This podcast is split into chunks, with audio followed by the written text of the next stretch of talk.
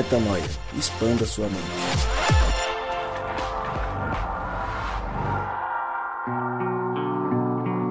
Sim, sim, sim, está no ar mais um podcast Metanoia e você é muito bem-vindo ao podcast Metanoia número 241.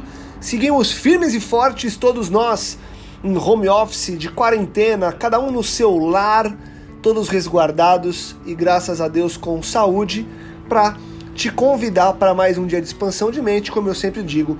Meu nome é Lucas Vilches e nós estamos juntos nessa caminhada. Lembrando você que toda terça-feira um novo episódio é lançado e você acessa tudo que fazemos lá no nosso site, portalmetanoia.com.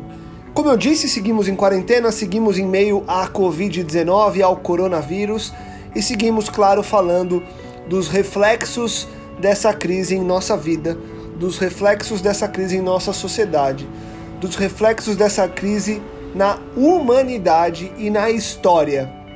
Eu acho engraçado que quando eu estudava história na época da escola, eu via aqueles fatos antigos e coisas que marcaram realmente a história e falava, cara, que maluco a gente estudar coisas tão distantes e não ter muita ideia de como que foi aquilo.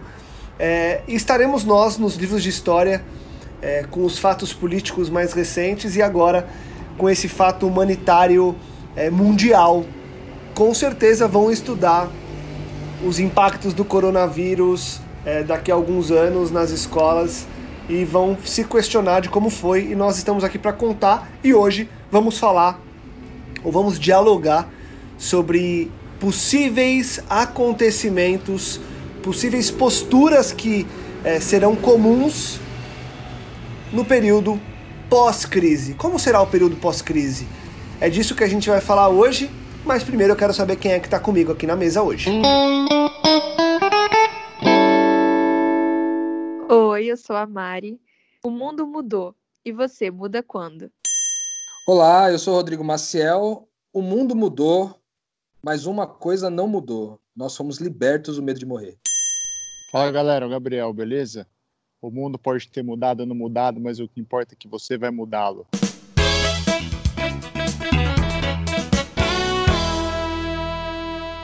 É isso aí, estamos juntos. Eu citei aqui, eu citei no meu guia e elenquei seis é, tópicos de coisas que provavelmente vão mudar é, e que as pessoas e nós, enquanto é, pessoas que propagam o reino de Deus e vivem como pequenos cristos, é, coisas que a gente vai ter que se adaptar. E eu queria começar falando contigo, Rodrigão é que é interessante que na China 95% das lojas Starbucks é, foram reabertas já, né? Porque lá já a vida está voltando ao normal.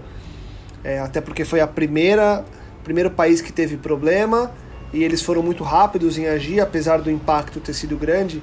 Mas é, 60% é o movimento atual em relação ao que tinha antigamente nessas lojas do Starbucks.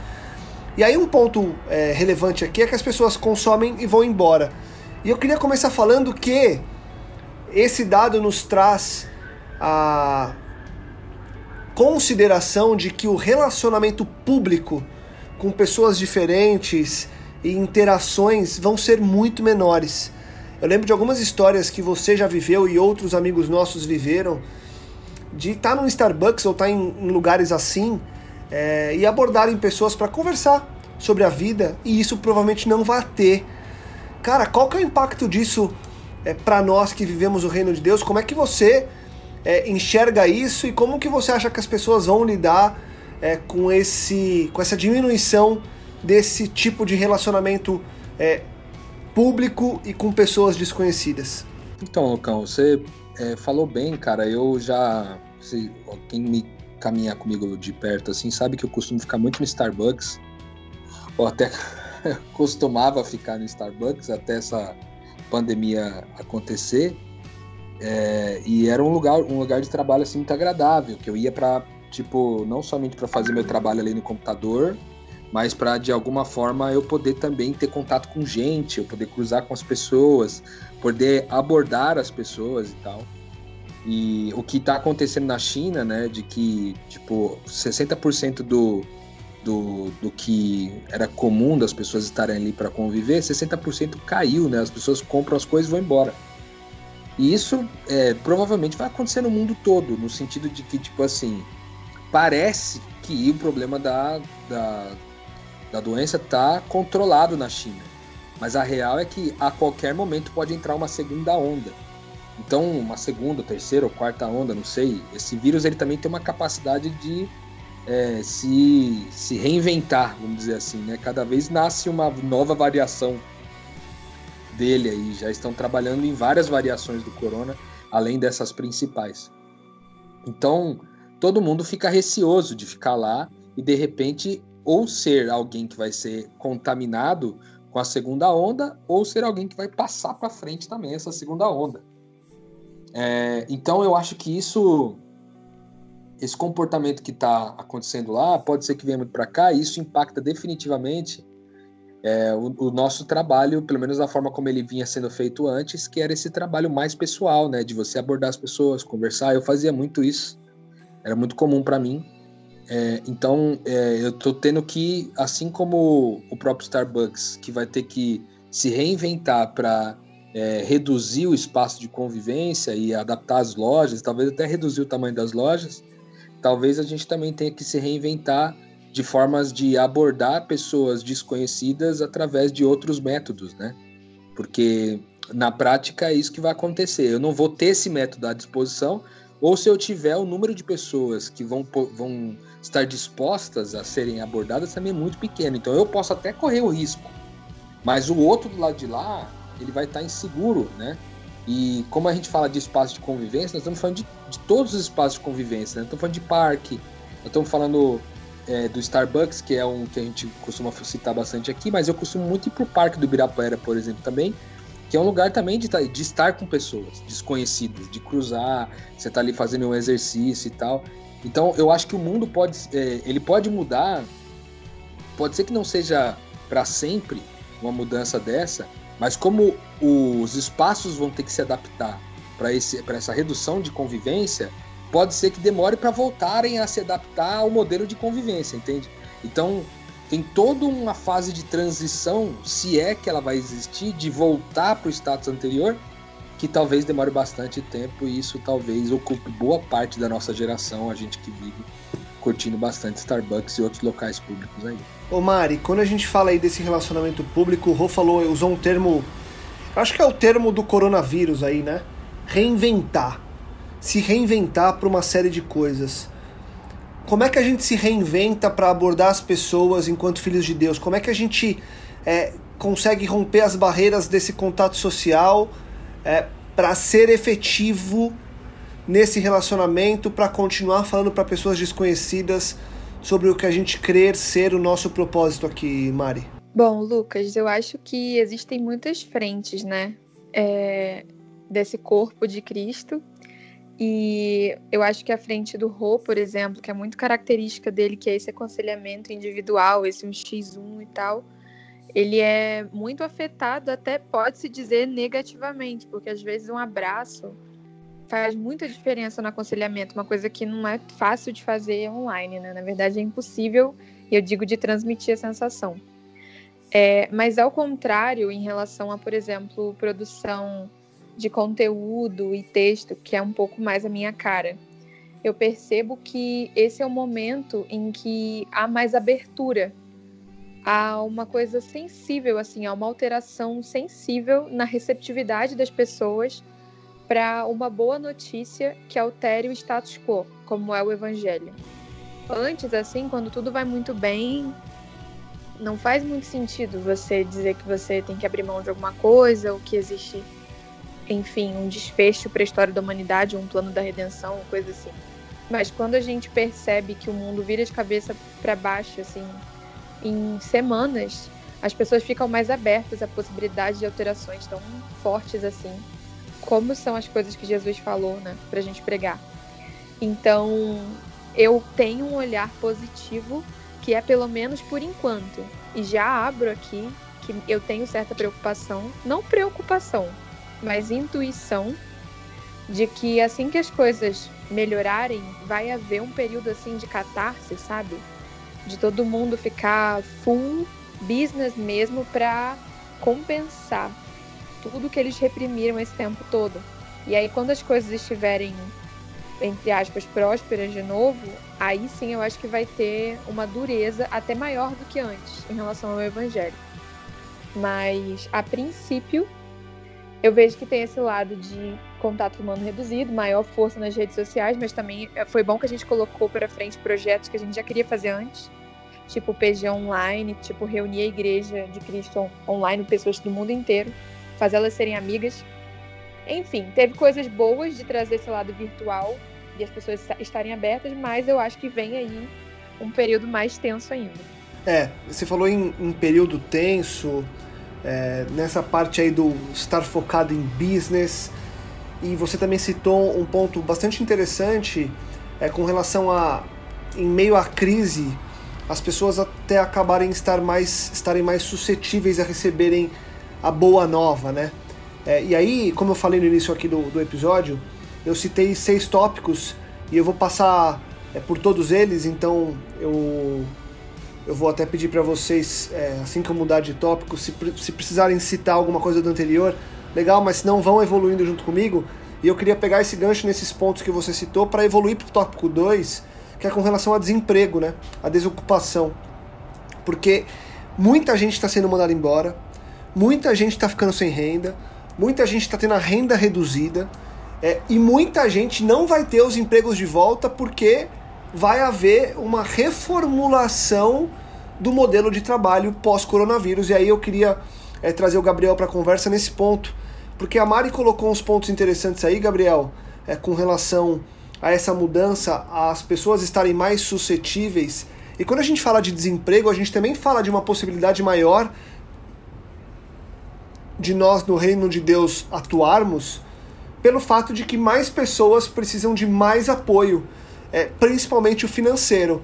É, apesar de não termos de, de termos de lidar com, esse, com essa perda do relacionamento público, você acredita que o futuro do corona, com esse aumento do desemprego, é, também vai ser uma outra janela para que a gente possa é, ser ainda mais práticos com relação a, ao spread, né, ao, ao, ao espalhamento é, do reino de Deus entre as pessoas? Ah, Lucão, eu, na minha opinião, sim, cara. No último episódio a gente já comentou aí do da página no Uber Eats que está arrecadando doações. Você vê muita gente, muito artista fazendo lives, etc., arrecadando doações. Então eu acho que é uma nova oportunidade que se abre é, em todos os sentidos, né? Eu acho que a gente não tem que ter medo de desemprego, porque ainda que não fosse o coronavírus, quando a, quando a sociedade evoluiu para ser mais tecnológica, um monte de emprego acabou ficando obsoleto. Então, é, é, meio é cíclico, né? Talvez o coronavírus tenha adiantado é, esse ciclo e você tenha que se tornar um pouco mais é, pouco mais plástico, né? Mais dinâmico, né? Nas suas competências. Mas de fato aumenta assim a oportunidade e eu acho que conecta muito com o primeiro tópico aí de estarmos mais fragilizados, né? Eu mesmo me pego pensando muito mais em como auxiliar, em como doar, em como né? É, em como manter as pessoas que dependiam direta e indiretamente de mim, né? É, cê, pô, eu não sei se vocês viram, mas teve uma grande movimentação de continuar pagando os prestadores de serviços que te, que, que te atendiam. Então, assim, dentro do possível é isso que eu tenho feito.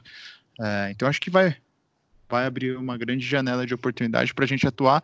E como a gente já está mais é, mas fragilizado também com a situação, acho que a gente vai acabar doando até mais do que, se doando, não só financeiramente, até mais do que antes, entendeu? Exatamente porque a situação é mais crítica, né? Mais, pô, mais complicada, mais delicada.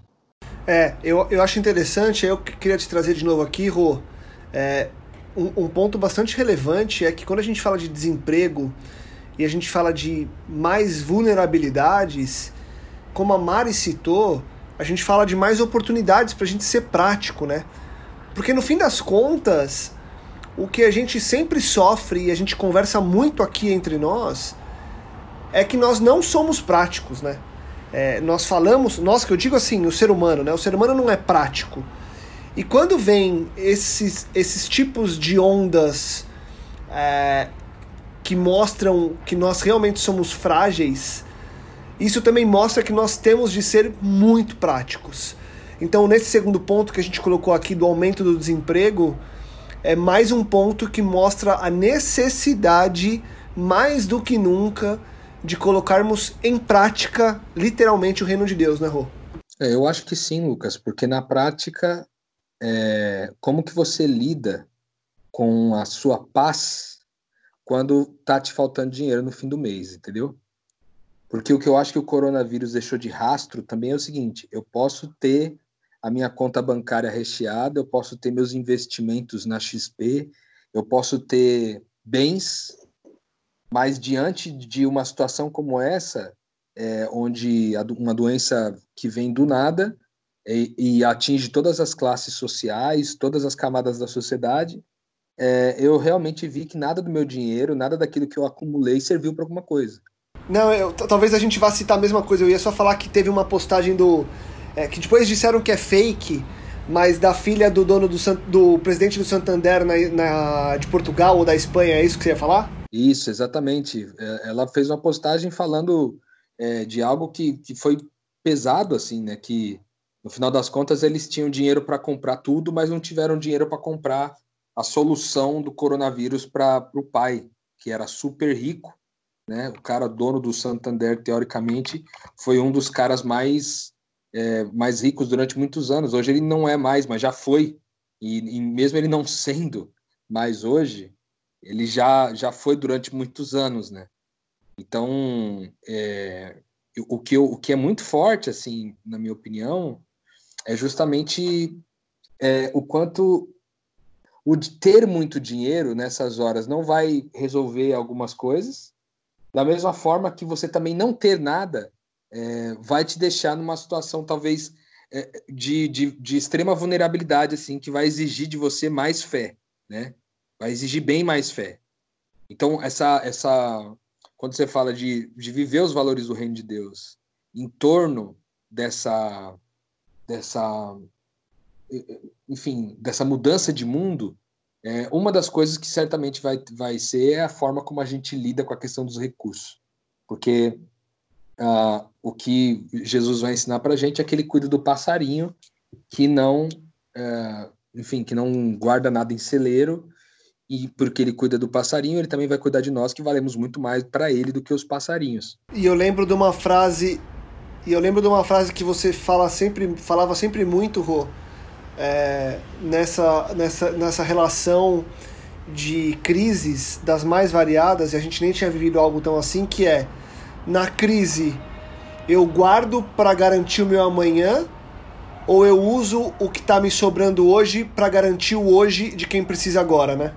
Exatamente. Esse, você vê, a gente, o Gabriel citou que várias, vários artistas e tal, várias campanhas estão sendo levantadas para ajudar, para cooperar, né? É, só que você vê, aqui em São Paulo mesmo, eu estou é, trabalhando em parceria com uma ONG que eles estão levando é, comida para periferia de São Paulo, aqui, agora mais recentemente, na última semana principalmente, foi muito atingida a periferia de São Paulo aqui com o coronavírus, que era nosso maior receio aqui, porque as periferias de São Paulo são bem populosas. E realmente está acontecendo um grande surto no meio das periferias. E o que já esperava, né? Porque as pessoas, tipo assim, convivem sete, às vezes oito pessoas no mesmo quarto, sabe? E aí, é, todo essa, essa, essa, esse fomento, essa, os caras levantaram 60 toneladas de alimentos. E aí foram fazer uma avaliação do quanto que era suficiente, né? Esses 60, essas 60 toneladas. E, na verdade, ela responde por 0,1% de toda a necessidade de alimento da periferia completa de São Paulo, por um mês. Então, cara, 60 toneladas é muita coisa. 60 toneladas de alimento é muita coisa. Mas num mês voa para 0,1% para atender todo mundo. Então, a real é que a gente vai ver que nem a generosidade de muita gente aumentada nesse período vai ser suficiente.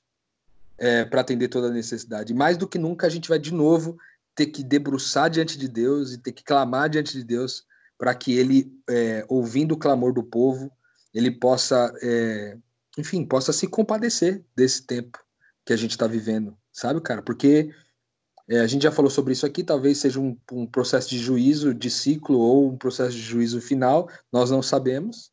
Nós vamos saber com o decorrer dos próximos acontecimentos.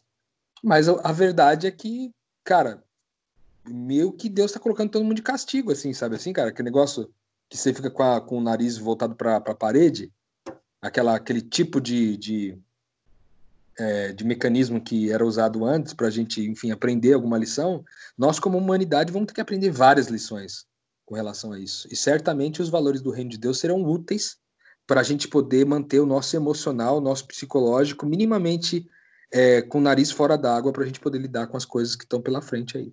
Eu queria evoluir aqui num tópico, pegando o gancho com relação a isso que a gente está falando, é, principalmente nesse ponto que você falou da ONG que ajuda, porque um dos.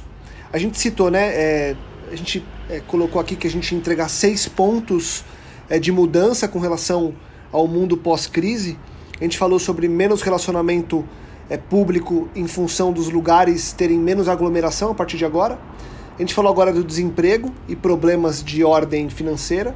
E aí eu queria puxar como gancho um outro ponto, é, que é o medo do relacionamento. Então, no primeiro ponto, a gente falou sobre menos relacionamento, porque os lugares vão estar é, menos abertos para aglomeração. E, e aí eu tenho um ponto aqui que é o terceiro que eu quero citar, que é o medo do relacionamento, principalmente com quem eu não conheço. Até porque eu não sei se o cara pode ou não carregar esse vírus. Como é que no reino de Deus a gente lida com isso, Mari? Eu olhar para o próximo sem saber quem é ele, sem saber o que ele carrega literalmente dentro dele, é, sem que isso iniba é, o meu trato com relação a levar o reino de Deus. Esse medo do relacionamento com o estranho vai afetar é, o reino de Deus, vai afetar é, o, o relacionamento entre os seres humanos? De que forma você entende? É uma pergunta complexa, né? É um, é um olhar sociológico que também eu acho que tem muito a ver com a cultura. Eu acho que eu estou preparadíssima, pois sou missionária em Curitiba. E aqui tudo continua igual. Ninguém se olha, ninguém se gosta. Brincadeiras à parte. É...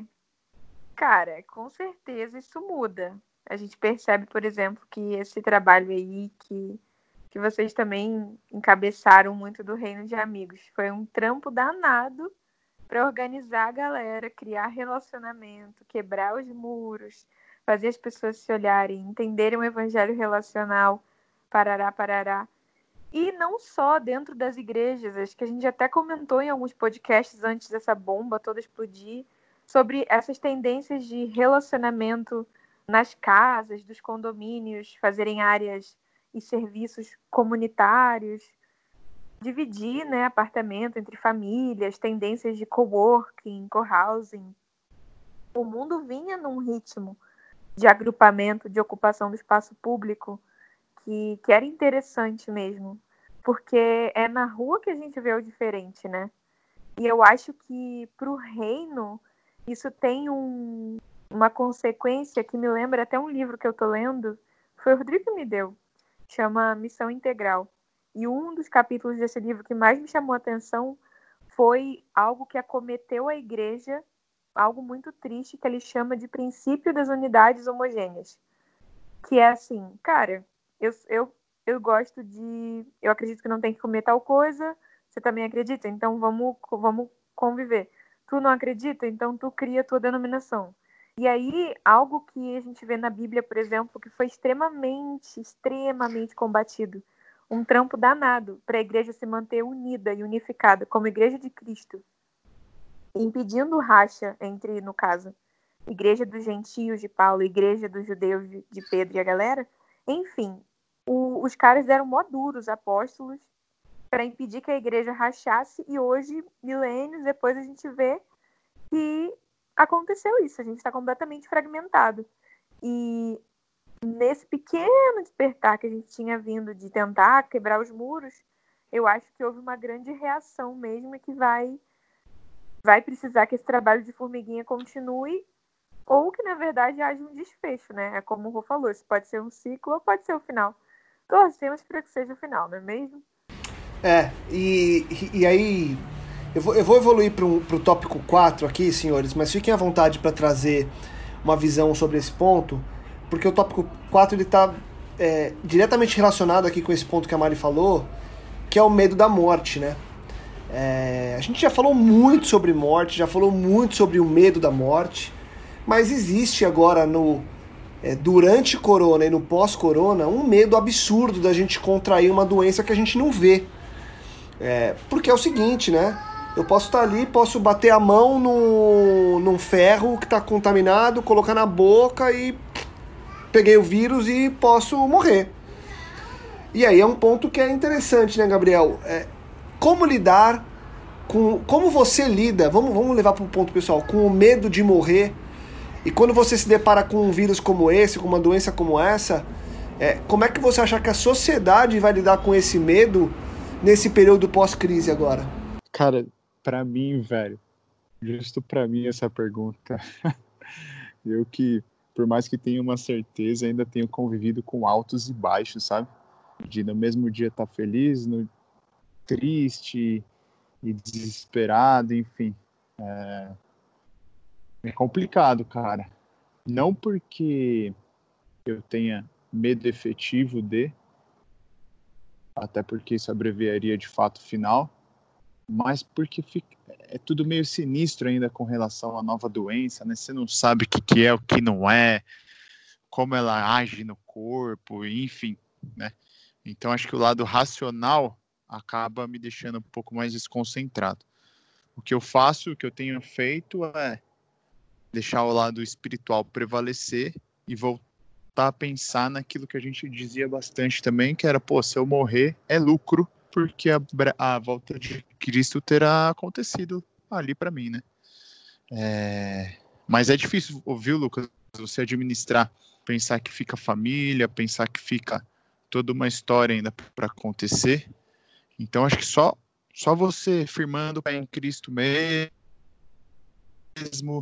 e aproveitando essa vida aqui para disseminar, para fazer o spreading, você está aproveitando a cada segundo ter contato com pessoas e nutrir a vida de outras pessoas e gerar vida em outras pessoas para que gere vida em você, para você não, não, não perder mesmo a estribeira, cara, porque senão é meio complicado. Eu não sei se nos outros países eles estão vivendo a mesma coisa, mas aqui no Brasil é, é meio instável, né? Você, é muita informação positiva, muita informação negativa e vai e vem, você não sabe o que é o que, então você fica meio que meio que desinformado. E a desinformação sobre algo, para mim, pelo menos, eu fico completamente desestruturado, cara. Então, se eu não firmar bem o espiritual e, e relembrar tudo aquilo que a gente coloca aqui sobre identidade, graça, propósito e até sacerdócio, entender que eu tenho uma que eu, eu, eu existo além de mim, eu fico meio pinel, cara. E tem que ser todo dia, viu, Lucão? Todo dia. Cara, eu eu queria citar antes até mesmo de falar dessa questão do medo de morrer, vale muito a pena a gente lembrar que o medo da morte, ele, ele não é muitas vezes só o medo da minha morte, mas é o medo da morte do outro, né? Daquele que que eu amo, daquele que eu me importo. É, medo do meu filho morrer, medo do, do, meu cônjuge morrer, medo do meu pai morrer, minha mãe morrer. Não somente o meu medo de morrer, mas o medo do outro morrer. Né? Durante algum tempo, eu acho que religiosamente havia esse medo, porque você tinha aquele negócio do, ah, mas se meu parente morrer, será que ele está salvo? Aí tinha todo um trabalho religioso para tentar convencer o cara da religião. É, porque também havia uma pressão religiosa para que isso acontecesse. É, hoje, é, eu acho que esse pensamento ainda passa um pouco longe, assim, pelo menos é, nas grandes metrópoles onde a gente vive, é, a gente percebe que esse medo religioso passa um pouco longe, mas você hoje é muito forte o medo por causa da perda afetiva, ou seja, a perda daquilo que que é o relacionamento mesmo, tipo assim, eu, é eu sou dependente muitas vezes emocional de alguém, eu tenho uma, uma dependência emocional de alguém, e aí imaginar que essa pessoa tipo assim, do dia para a noite ela não vai estar tá mais lá, isso para mim me acomete absurdamente e me insere um medo incontrolável.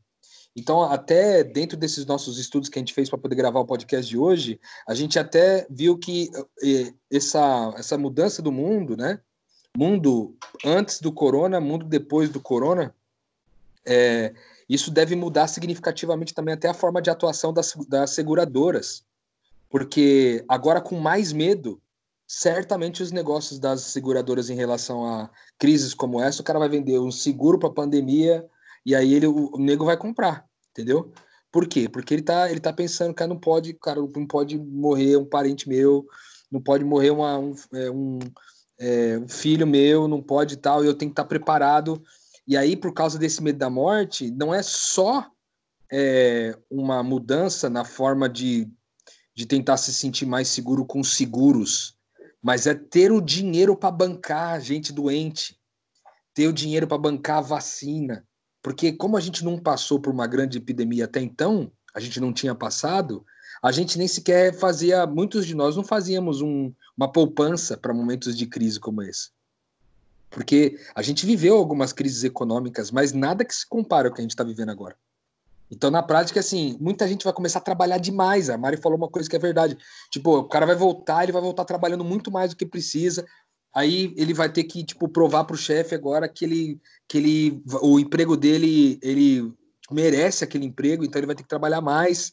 E aí tem toda uma flexibilização legal para isso, que vai amparar esse cara trabalhando muito a mais, tudo por causa do medo. No fundo, é, esse fomento do medo de eu morrer e do medo do outro morrer vai mudar é, as dinâmicas de empenho de vida e recurso significativamente. Mas eu gostaria de lembrar é, que, independente de pandemia ou não, existe um, um, uma convicção para nós nas Escrituras que diz que é, esse Cristo, né, ele veio. É, eu até queria puxar aqui Hebreus 2, Hebreus 2, no capítulo 14 e 15, que diz assim: ó, é, Portanto, visto que os filhos são pessoas de carne e sangue, os filhos de Deus, ele está falando, ele também participou dessa condição humana, ele, Cristo, para que por sua morte ele derrotasse aquele que tem poder sobre a morte, isso é o diabo, e libertasse aqueles que durante a vida toda estiverem escravizados pelo medo de morrer. Então, uma das coisas pelas quais Deus nos liberta, a gente já falou sobre isso no podcast aqui, é, ele nos, ele nos salva da morte eterna, mas ele também nos salva do medo de morrer. Do medo de morrer.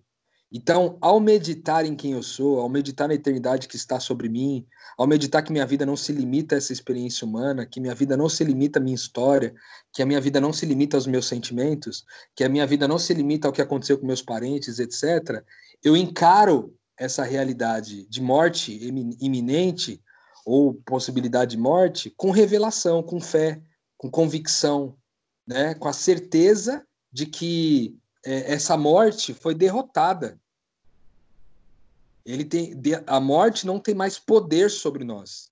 E por isso o medo da morte ele é infundado quando a gente medita em quem nós somos. Por isso as escrituras dizem que a gente deve meditar dia e noite nesse Cristo que, que, que é em nós, para que a gente se lembre que nós somos eternos, para que a gente não baseie as decisões da nossa vida, é, como o próprio Lucas citou aí, né? Pô, tô com recurso guardado aqui, eu guardo para dar manutenção para minha sobrevivência ou eu reparto com aquele que não tem? Cara, são valores que só podem partir de um coração que tem convicção de eternidade. Então, Jesus vem nos salvar do medo de morrer. E eu acho que esse lance do medo de morrer, Lucas, de todos os temas que nós tratamos no podcast hoje, ele, na minha opinião, ele sinceramente é o mais crítico. Porque ele, ele é inevitável para essa fase. Vai aumentar significativamente o medo de morrer de todo mundo. E como eu disse no podcast passado, eu tenho atendido várias pessoas aqui em aconselhamento ao longo do dia, várias. E pessoas que estão completamente bugadas com essa fase da, da pandemia e que estão literalmente com medo de morrer, assim. Literalmente com medo de, de morrer porque vai perder o emprego, o medo de morrer porque está ficando sozinho demais, o medo de morrer porque é, não se sente capaz o suficiente para poder manter é, as, as, condições que, de, de conforto e que, que tinham. Então, já está acontecendo é, um ampliamento, né, um, um, é, um ampliar desse medo de morrer. Já é isso, já é uma realidade. Não é uma coisa que vai acontecer, não, já é uma coisa que já está acontecendo. E a gente tem que lidar com isso, como todas as coisas na vida, a gente tem que lidar com revelação, tem que voltar para as escrituras e entender o que, que Deus diz a respeito. E o que ele diz a respeito é que, porque o, aquele filho de Deus, o primeiro, se sacrificou, hoje nós estamos libertos do medo de morrer, libertos dessa escravidão que é viver com base no medo da morte. Nós estamos libertos disso porque nós temos a vida eterna, a vida eterna em nós, como diz as escrituras. Se você tem o filho, você tem a vida eterna, porque a vida eterna está no filho. E se o filho está em você, você tem a vida eterna. Boa. É, evoluindo aí, o, o Rô é, matou a pau e essa parte do medo. É, a gente tem mais dois pontos para tratar e eu queria trazer você agora, Gabi. É, eu sei que você é um cara. Todos nós gostamos bastante de viajar, mas eu sei que você também gosta bastante de viajar. E o, o nosso quinto ponto, a gente já falou de quatro pontos aqui, só retomando, né? A gente falou de menos relacionamento com o público, é, desemprego, é, o medo do relacionamento com o estranho e a consequente, é, o consequente medo da morte em função desse relacionamento que pode me contaminar, né? E a gente chega num ponto aqui que é, nesse mundo pós-corona, é, nós teremos menos contato com outras culturas, né? Porque teremos medo de viajar para qualquer lugar por não saber o que tem ali, né? É, quantas pessoas foram para regiões do Oriente e comeram iguarias? É, iguarias essas que poderiam ter sido a iguaria do paciente zero lá em Wuhan, que dizem que foi contaminado por conta da tal da sopa de morcego, lá lá lá. É, essa perda de contato com outras culturas também é nociva, visto que quando nós entendemos mais do ser humano, nós entendemos mais de como que a gente consegue é, revelar o Cristo, né? Também é um ponto de atenção para nós que vivemos é, o propósito de sermos pequenos cristos aqui, né, Gabi? Não, e, e, para gente que mora no Brasil, principalmente São Paulo, cara, quantas, quantas pessoas de, de, de outras culturas é, estão se refugiando ultimamente, né? é, em São Paulo. Então, realmente, acho que com, essa, com esse distanciamento que vai acabar existindo, não só pelo medo, mas como instabilidade financeira, é, provavelmente tudo vai ficar mais caro, como provavelmente as pessoas durante um bom tempo farão opção de estar mais com as famílias, em talvez lugares mais próximos, para que todos possam usufruir juntos, enfim.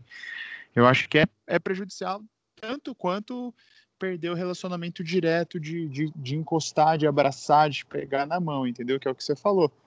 É, a gente acaba que deixa de entender um pouco um pouco mais sobre pessoas e todo o universo que cada uma representa, né, cara? Se muitas vezes é, é nós quatro que somos, somos criados aqui no Brasil, a gente não se entende, imagina como é que vai ser o relacionamento com um cara que veio é, de Líbano, qualquer país do resto do mundo aí que está convivendo em São Paulo. Então o distanciamento acaba sendo mais prejudicial. E a gente volta em tudo isso que já foi falado, que no final das contas, cara, a única coisa que vai suprir tudo isso é realmente se aproximar mais de Cristo e o Espírito Santo agir mais através e apesar de mim, né? Acho que a gente vai estar mais ainda dependente do Espírito Santo, né?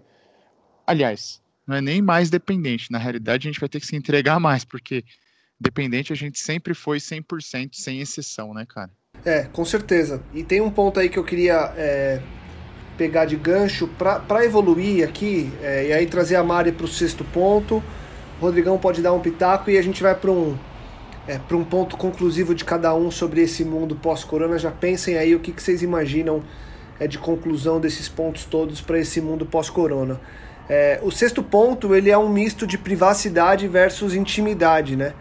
A gente fala muito de para sermos pequenos cristos a gente ter a necessidade de conhecer a intimidade das pessoas, porque é só quando a gente se revela, quando a gente conta, quando a gente é vulnerável que a gente pode é, conseguir abrir brechas para sermos é, curados de certos problemas. Então esse é o ponto da intimidade que vai ser impactado por meio dessa, por conta dessa, dessa perda de relacionamento. E também tem o ponto da privacidade, que aqui em São Paulo a gente já está vivendo isso, já está muito em discussão é, o uso do, é, do GPS para identificar onde é que as pessoas estão, para saber se estão ou não é, respeitando a, a quarentena. E aí tem o ponto da privacidade das pessoas não quererem é, que ninguém saiba onde elas estão, não quererem que ninguém saiba o que elas fazem. É, como é que isso impacta a nossa atuação, Mari? Eu digo assim, você acha que as pessoas vão estar mais preocupadas em se esconderem ou menos preocupadas em se esconderem? E aí, é, de acordo com a tua resposta, como que isso impacta é, o, a pregação, vou usar o termo pregação, é, do evangelho para essas pessoas que se escondem ou se expõem mais? É uma pergunta, como sempre, né? Muito boa, Lucas. É, como eu estudei direito, eu lembro que essa, esse era um debate muito importante, né? O direito à privacidade e como a tecnologia, o reconhecimento de rosto, esse monte de câmera na rua interfere, é, enfim, nos direitos das pessoas.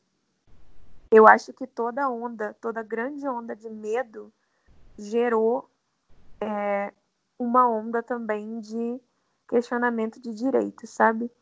e não sendo muito drástica, mas já sendo mais drástica possível, eu acho que, inclusive, o Hitler acendeu tacando medo na galera alemã. E foi por intermédio de uma situação assim que, que as coisas chegaram àquele ponto que não precisa nem dizer qual é. Então, todo, todo autoritarismo né, deriva desse medo. E eu senti na pele é, isso eu, eu foi quando eu estava presa em Teresina. E, e eu não conseguia voltar para Curitiba de jeito nenhum, porque, enfim, o, o sistema disse que eu não poderia ir e vir. Então foi um tipo de, inter, de interferência muito chocante, assim, que eu não estava conectada com a crise, né? Eu simplesmente vi de, do meio do sertão, pousei no aeroporto e entendi que eu não poderia voltar para casa. E aí eu não sei, Lucas. Eu acho que eu tenho uma opinião um pouco pessimista. Que eu acho que com as redes sociais e, e enfim, inclusive tudo que a gente está vendo, especialmente aqui no Brasil, que as pessoas elas são bastante influenciáveis assim por qualquer boato de WhatsApp e tal. Em geral, as pessoas acreditam em, em boatos e acabam é, indo na onda de líderes ou partidários ou religiosos, aquele tio, tiozão que compartilha as coisas. Então, eu percebi e me decepcionei um pouco como as coisas aqui elas têm ficado cada vez mais absurdas, inclusive da gente tomar medidas em oposição ao resto do mundo, inclusive a Organização Mundial da Saúde. Mas onde eu quero chegar? Eu imaginei sobre essa questão da privacidade do nosso ministério que não vai ser difícil, que as pessoas se agrupem em torno de alguma coisa, de algum projeto de segurança, e inclusive comprem, vendam a própria alma por uma ilusão de segurança, já que elas estão tendo podem ter uma injeção de medo bem significativa. E aí qualquer pessoa que opine minimamente diferente disso já é bem candidato a ser inimigo. E isso não é uma conjectura, isso é exatamente como todo processo histórico aconteceu na história da humanidade. Então, eu, por enquanto, como missionária e, e nós, vocês também, né? A gente não tem assistido a, um, a nada parecido tão extremo assim. Mas eu acho que essas questões de privacidade e segurança da informação são um tiro no pé, especialmente para quem é contra a cultura e é reino de Deus e sabe que a raiz da nossa pauta sempre questiona a base do sistema, embora questionar o sistema não seja o nosso objetivo principal. Legal. É... Entregamos os seis pontos que a gente queria entregar e eu queria ouvir de vocês uma conclusão. Começando por você, Rô. Prepara aí a resposta. É... Eu, eu acho importante a gente concluir sobre é, como a gente entende, na soma desses pontos e de outros pontos que a gente não trouxe, que mundo é esse pós-crise, que mundo é esse pós-corona e de que forma que nós, filhos de Deus, pequenos cristos, é, vamos nos portar a partir do momento que a gente puder, puder dizer que é o mundo pós, né? porque por enquanto é o mundo durante. O que a gente imagina como conclusão é, depois desse nosso papo aqui, Rô? Cara, eu tava pensando aqui enquanto você tava falando, Lucas, é muito difícil concluir, né? Diferente de muitos dos podcasts que a gente, dos episódios que a gente já gravou por aqui, eu acho que é muito difícil a gente concluir algo a respeito, porque a gente está tratando com coisas que são tendências, né? Sobre é, aquilo que a gente está vendo e tal. Mas o que eu gostaria de, de deixar para quem ouve a gente aqui no Metanoia é, é a lembrança de que nós não vivemos a nossa vida de acordo com as nossas percepções apenas. Né? As nossas percepções elas contemplam uma parte importante, um papel importante nessa decisão de viver o reino de Deus, mas as nossas percepções não são nada sem revelação. Nós precisamos mais do que nunca voltar para as Escrituras, voltar para Cristo, voltar para o que Ele diz, sabe? E voltar a crer no que Ele diz a respeito das coisas. E para isso, muitas vezes a gente vai ter que dar um passo atrás é, em relação a muitos que já se desapegaram das escrituras, se desapegaram do texto, se desapegaram da relação com Deus, voltar, caras, em arrependimento, voltar a colocar a seta no lugar correto de novo, sabe? Porque é só as escrituras que podem nos dar palavras que realmente nos farão passar por isso, né? Nesse momento, as informações da mídia, as informações de tendência, como a gente falou por aqui, é, as informações que a gente vê na rede social, aquilo que a gente ouve no rádio, aquilo que está estampado nos jornais por aí, é, tudo isso é, acaba nos fazendo ficar mais incrédulo, porque a gente passa a acreditar nas informações que nos são dadas por homens que têm dos mais diversos interesses políticos, até religiosos, é, ideológicos, em tudo que, que a gente lê. Mas existe alguém que não está interessado é, em, em, que você frequente uma ideologia ou uma religião, é, ou que você faça determinadas coisas. Tem alguém interessado em você. E esse alguém que está interessado em você, é, ele tá, ele vai, ele vai entregar definitivamente é, tudo isso que a gente é, que a gente precisa para poder encarar essa fase difícil, sabe? Deus tem algo para nos entregar nessa fase. Deus tem, Deus vai cuidar de nós. Deus vai, Deus vai abrir a, as, as comportas desse mundo é, para que a gente enxergue por onde a gente tem que passar, né? Por qual caminho a gente tem que percorrer. Então, vamos ficar firme em relação a tudo aquilo que vem pela frente é, e lidar com isso com revelação com os olhos na palavra de Deus, com os olhos no Cristo, com os olhos nessa identidade, para a gente poder encarar o mundo crendo na informação correta, crendo no conhecimento correto e não nos limitando a, a apenas a, a, informações de homens que estão muitas vezes corrompidas do começo ao fim. Cara, eu acho que é o seguinte, eu acho que a gente pode, óbvio que tudo que a gente está falando aqui de mundo pós-corona e tudo mais, já são metanóias para tentar prever, antever, se preparar, enfim mas pode acontecer tudo o contrário, pode ser totalmente positivo, pode ser que as pessoas se sintam tão distantes umas das outras que comecem a conviver períodos de distanciamento físico, mas muito mais proximidade, muito mais se entregando mais nos relacionamentos, enfim, pode acontecer, óbvio. Eu acho que é, é, esse poder e querer vem da parte de Deus e nós, como instrumentos dele aqui na Terra, a gente deve buscar fazer acontecer, sabe? Então, ainda que a sociedade é, é, pós-corona crie um distanciamento social que seja mais íntima, que seja mais privada, que eu, que eu tenha uma postura efetiva e uma postura é, é positiva, de, de ânimo firme mesmo em Cristo, para quebrar essas barreiras, todas essas barreiras, entendeu? Então acho que assim, acho que a gente é, não pode desanimar, não pode se entregar ao medo, pelo contrário, firmar o pé em Cristo, relembrar a identidade e espremer o melhor do que tem aí, cara. É aquele ditadinho popular, né? É, se a vida te dê limões, faça uma limonada, coisa linda. É o que tem para amanhã, Lucão. Confiar e fazer essa limonadinha doce, coisa linda. E aí, Mari, qual que é a sua limonada aí? Ah, que saco, eu ia ser super gótica. Brincadeira. Ah, eu tô acostumada aqui em Curitiba, o pessoal já é meio distante. E é. é, é, é. Ridículo. É, Eu não, vou voltar. Eu vou voltar. Eu vou voltar pro Piauí. que Seria o meu Deus, Mari. sonho. Mas preciso salvar esses miseráveis da Babilônia aqui. É, Mas vamos lá. Perspectivas. Você é simples, eu creio. Eu imagino um mundo com mais solidão, travestida de segurança, e com mais controle das pessoas, travestida de cooperação. Então eu acho que a gente se preparar com um mundo com menos relação, com, com menos olho no olho, e um mundo com mais controle, mais competitividade, redu- resume para mim em vamos, vamos ajustar o que tá errado agora, que tá mais fácil de crer, galera. Você já deve saber o que, que não tá legal, o que, que não tá coerente com o que você crê. Vamos tentar transformar isso agora, porque depois as coisas vão ficar, eu acho, mais difíceis. Eu acho e não sou eu que estou dizendo, são as escrituras.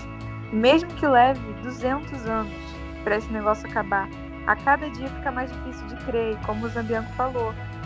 E como a gente falou também, se a morte está espreita, o fim está espreita também para todo mundo.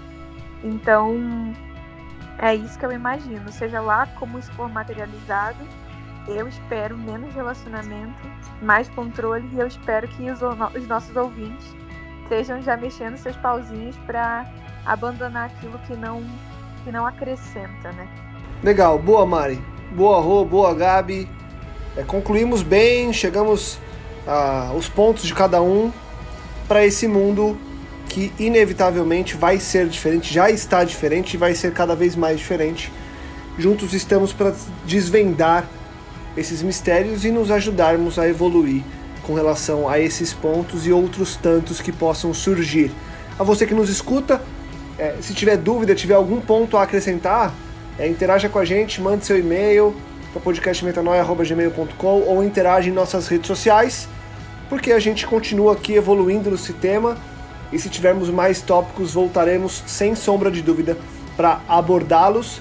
Eu deixo aquele convite todo final de episódio, compartilhe, divulgue e ajude que mais pessoas possam expandir a mente. Continuamos buscando expansões de mente semana após semana para vencermos as mudanças que serão impostas nesse mundo e no futuro que a gente ainda não sabe exatamente como vai ser. Juntos seguimos para decifrarmos juntos aqui no Metanoia.